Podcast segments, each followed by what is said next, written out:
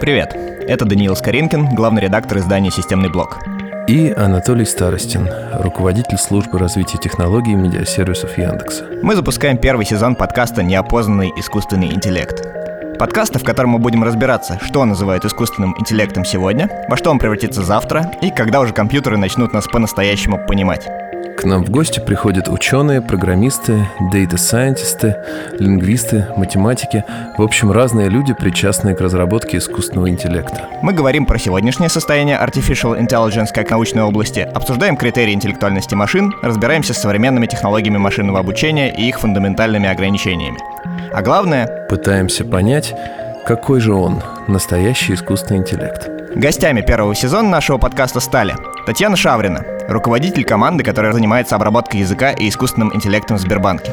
Должен ли искусственный интеллект вообще быть антропоморфным? Ну, если вопрос про мое личное отношение, то я в этом плане действительно материалист, и я считаю, без э, низкоуровневого понимания, что происходит в мозге, мы не добьемся ничего.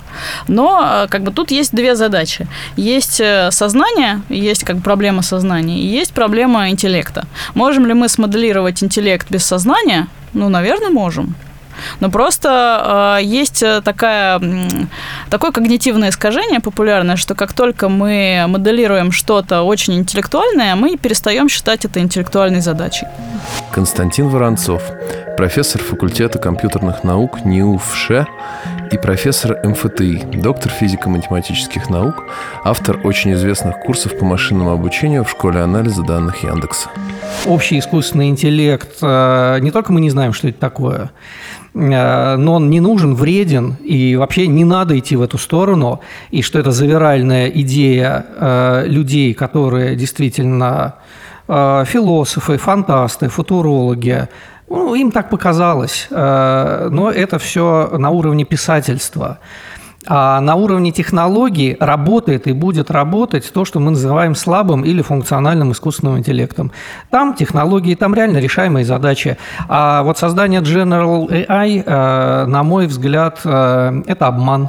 Виктор Кантер, Chief Data Scientist в МТС, преподаватель машинного обучения в МФТИ, руководитель курсов Data Mining in Action. Появилось ли понимание, как вот должно быть устроено хорошее, эффективное образование в этой области, чтобы выпускать ну, таких реальных специалистов, которые как-то двигают дальше область, а не просто, не знаю, устраиваются куда-то и не приносят никакого дополнительного value? Ну, на самом деле, единого какого-то рецепта, э, я думаю, нет просто потому, что всегда можно достичь хорошего результата разными путями.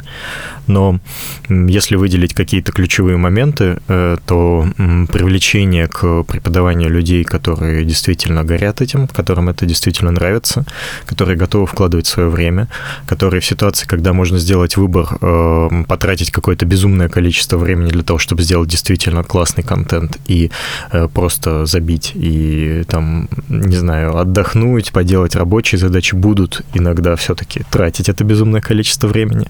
Ведущие подкаста «Неопознанный искусственный интеллект» Даниил Скоринкин и Анатолий Старостин. Слушайте нас на Яндекс Музыке, Apple Podcasts и других агрегаторах подкастов.